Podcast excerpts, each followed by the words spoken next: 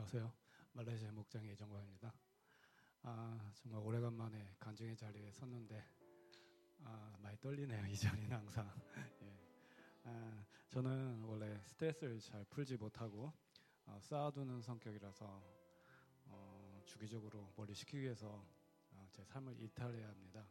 그래서 지난 1월 1일 바누아투 정탐을 다녀왔는데 그곳에서 많은 은혜를 받고 이번 선교에 주미와 함께 신청하게 되었습니다.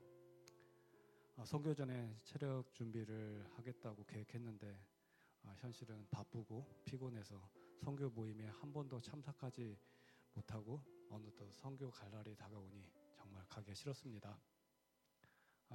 일도 바쁘고 주아가 다치고 또 주미 엄마는 귀가 아프다 해서 가야 할지 가지 말아야 할지 참 갈등이 되었습니다. 무거운 마음으로 선교지에 도착했는데 굳은 날씨 때문에 기대했던 선교 일정보다는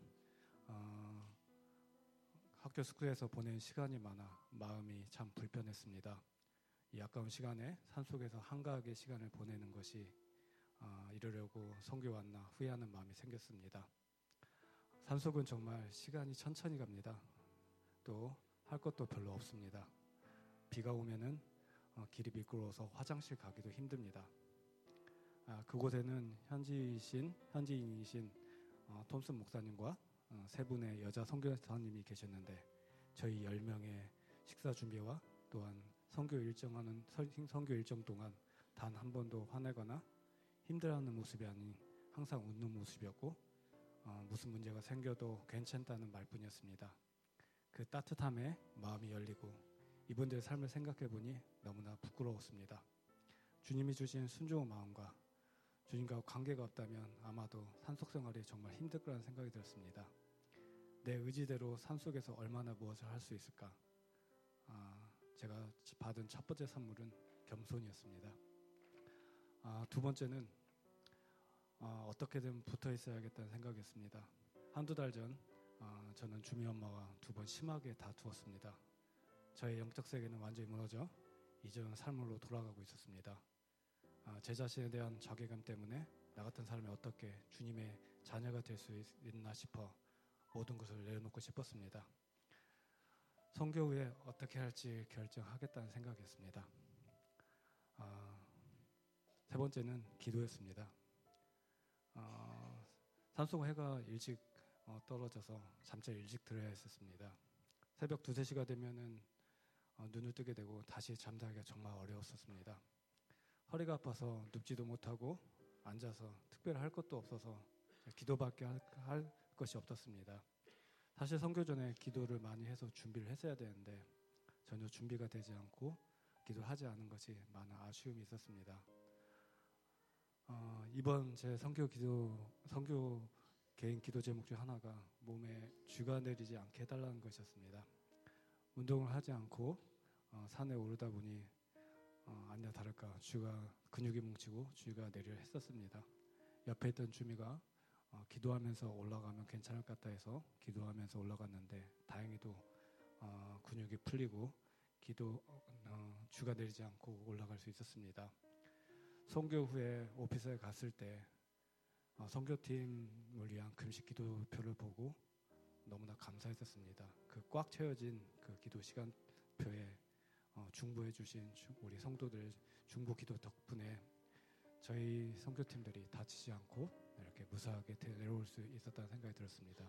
사실 저희가 산에 오르기 전 또 내려오기 전에 비들이 참 많이 와서 길이 미끄럽고 좀 오르고 내리기가 너무 어려웠었습니다. 그런데 어느 사람 하나 다치지 않고 이렇게 올 수 있었던 것이 저희 성도분들의 기도 덕분이 아니었나 이런 생각이 들었습니다.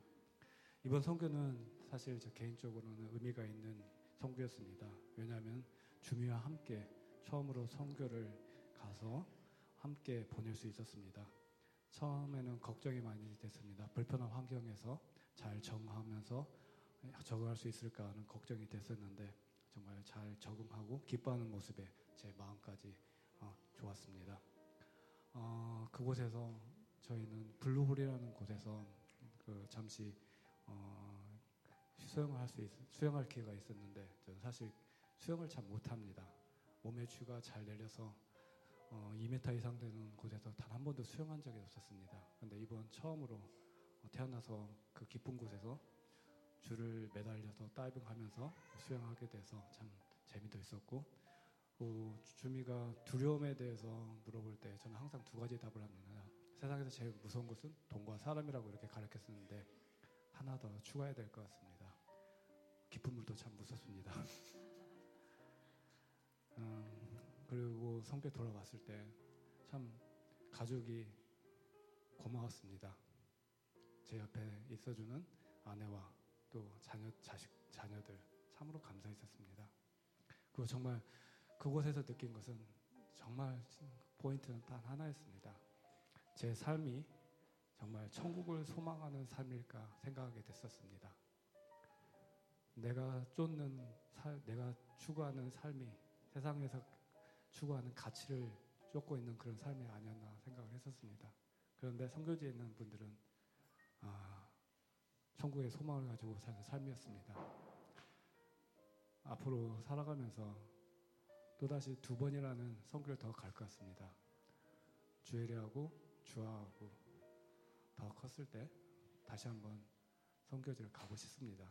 그리고 느꼈던 것이 느낌으로 끝나는 것이 아니라 제 삶에서 그렇게 적응되고 살고 싶습니다. 감사합니다.